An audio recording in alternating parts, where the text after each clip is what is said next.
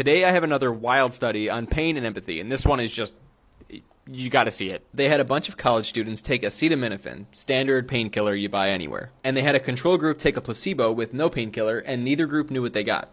Then they had them play a virtual game of toss the ball around, and they think that the other players are actual people, but they're just computers. At one point, they watched three other players toss the ball around for a while, and then suddenly player 1 and player 3 start tossing it just between the two of them and leaving out player 2. This is very sad and embarrassing for player 2 because they want to play too. Well, afterwards, they asked everyone how much empathy they felt for the player that was excluded, and lo and behold, the people who got acetaminophen felt less empathy.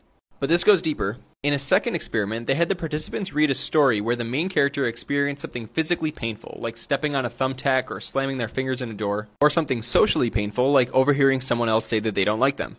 Again, afterwards, the group given acetaminophen reported feeling less personal distress when reading these stories. So acetaminophen not only reduces pain, it seems to be reducing empathy for pain. How is this possible?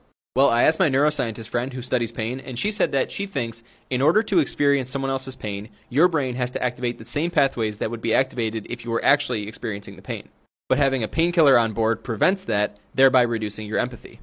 Wild stuff. I love science. Follow for more cool papers.